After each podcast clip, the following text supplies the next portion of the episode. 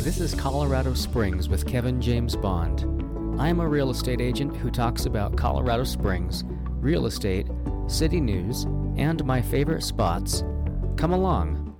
Hey, everybody. We're going to go over the real estate stats in Colorado Springs so far. We're at May 4th. What's going on? Is it getting crazy? Is it getting worse? Are homes selling at all? Let's see. Take a look. So we're only a few days into April right now, and we've only got 908 active listings for sale. That's it. It's not a whole lot. We have 1,080 under contract properties as of now. And here you can see a whole chart of the active listings we've had by month. But I want you to pay attention to last month, March. There was a total of 1,443 total listings for March in all of Colorado Springs. Now, let's look at this as a chart. That March, the amount of listings that we had was comparable to what we were having in early 2020. And other than that, I mean, you can see the rest of the chart. We have had historically a lot more inventory, a lot more homes, properties for sale than we currently have. We had a little boom, as you can see in uh, 2022 last year. Uh, was a little boom, a little spike in uh, inventory. And that was, you know, about what we had in 2016, 2017, as far as uh, in home inventory. And now we're back down to pretty low inventory right now. What do I attribute that to? I attribute that to everybody who's got a home. Most of them have a low interest rate. Really hard to want to sell your property when there's that great low interest rate. That's an incentive to stay. Here you'll see the total number of sales that we had in Colorado Springs. So for March, we had 794 sales. Not a lot, uh, February 601, January 538. And if you compare these past three months of sales to those same months in the past several years, you can see we're tracking, you know, what is that, 20, 30% less in total number of sales versus the past few years. But let's look at that in chart form because it's always fascinating. The highs are summertime uh, as you can see here, and the lows are the wintertime. So every January, uh, you got the spike down, and then in about June, July is when you got those spikes up. So the number of sales, we're fairly consistent, had a little bit more in the past few years, and then we have started to come down quite a bit into 2023 as far as total number of sales. It is coming up a bit, and we'll see where it heads from there. Now, this is the average and median sales prices, again, in Colorado Springs. And if we look at March, uh, the average sales price was $485,280. The median sales price was $430,252. You can see there is an average and median sales price uh, on this list computed for April, but I don't give much weight to the numbers when they're, we're this early in the month. There's just not enough data to be able to give an accurate number. So I don't generally look at those until at least halfway into the month, but I'd like to be at least you know two thirds of the way into the month before looking at those numbers for any sort of accuracy. But the average and median sales prices are overall going back up in Colorado Springs. We had our low point in that December January timeframe, uh, as you can see from the average and median sales prices here. And we'll switch over to the chart again so you can get a visual. Um, we came down a bit uh, throughout late 2022 and then um, starting in the february timeframe we've started to trend back up in our average and median sales prices now we're looking at the list price to close price ratio as well as the number of active listings per month. So the list to close price ratio is how much a property was listed for versus how much it actually sold for. So in March, the list to uh, the list to close price ratio was 98.6%. In February, it was 97.2%. In January, it was 96.2%. So you'll see uh, in that November to January timeframe is where it was down to 96%. Back in May of 2022 was 102.7%. So homes on average were getting 2.7% over their asking price. Wild stuff. So now getting a little bit under, but that number is starting to come back up from 96% to now 98.6%. And we've got, we had 1,448 total active listings for the month of March, you know, so newly created for all of March, that's what we had. And for April, so far, we have 1,324 active listings. Actually, I think that's just the active listings total. That's not just uh, new stuff specifically for the month. So 1,324 active listings for all of April so far.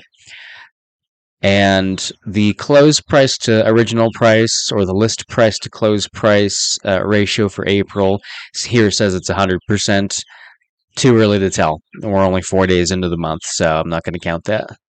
Now, here we get into the average and median days to sell. So, the time that a house goes and lists live on market to the time that it accepts an offer and goes under contract. How long is that taking?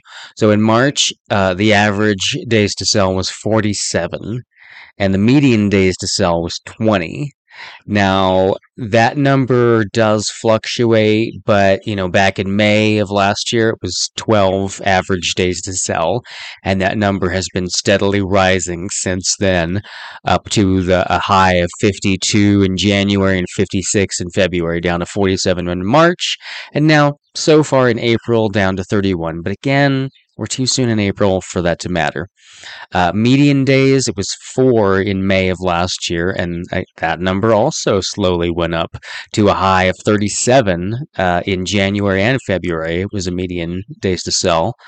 And in March, it went down to 20. So I'm seeing a trend, I think, very early, but I'm seeing the trend that homes are starting to sell quicker and they're starting to sell for a little bit more.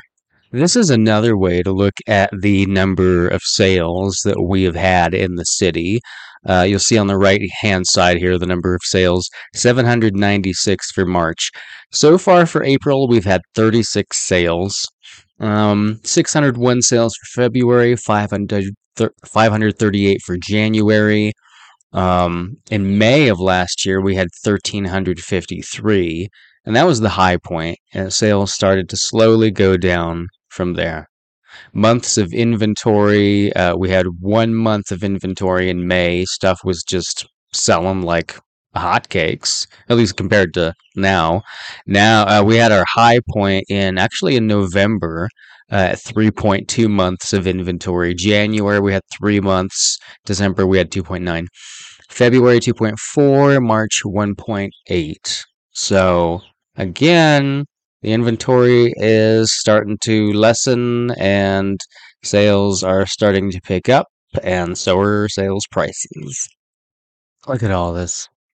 These are all the properties that are available for sale in Colorado Springs. Wow, all these little green pings here. There are 891 current sales or current uh, properties for sale just in that little space. A whole bunch. I mean, you can't visit all 900 of them, so there's yeah, there's a whole bunch in that sense, but um this is definitely not, you know, 12,000. You know, we're 12,000 homes short in Colorado Springs and 14,000 homes short in El Paso County, so uh, even if all these homes were bought up, there would still be that much need. And this is everything that is pending and under contract. So I had to zoom in so that you can see each one individually. If I uh, pull the map back, then it'll just show big numbers instead of the individual um, listings. So yeah, just look at all that. This is all activity that's happening. This is all people that are freshly under contract that oh I can nope nope yeah see you can just see numbers now. Look at that. So you know almost 1100 properties that are under contract where like the buyer and seller just recently did this within the past few weeks. So there's definitely still activity. There's still home sales happening. It's just it's more expensive. So uh, the people with more money are the people who can uh, get to the real estate game at this point. And as far as my personal work, I am myself keeping busy in real estate. So I've got a property under contract. I've got an active listing. I've got a couple people who are close to putting in offers to purchase homes. I've got a couple more people who are getting close to uh, listing their homes. So there's definitely activity happening, uh, just even within my own personal sphere. But outside of that, definitely, you see it on the map. I see it in my office. There are sales happening, definitely still. It's just not as crazy as it was. So when you compare the two, it seems like it's gone down a bit.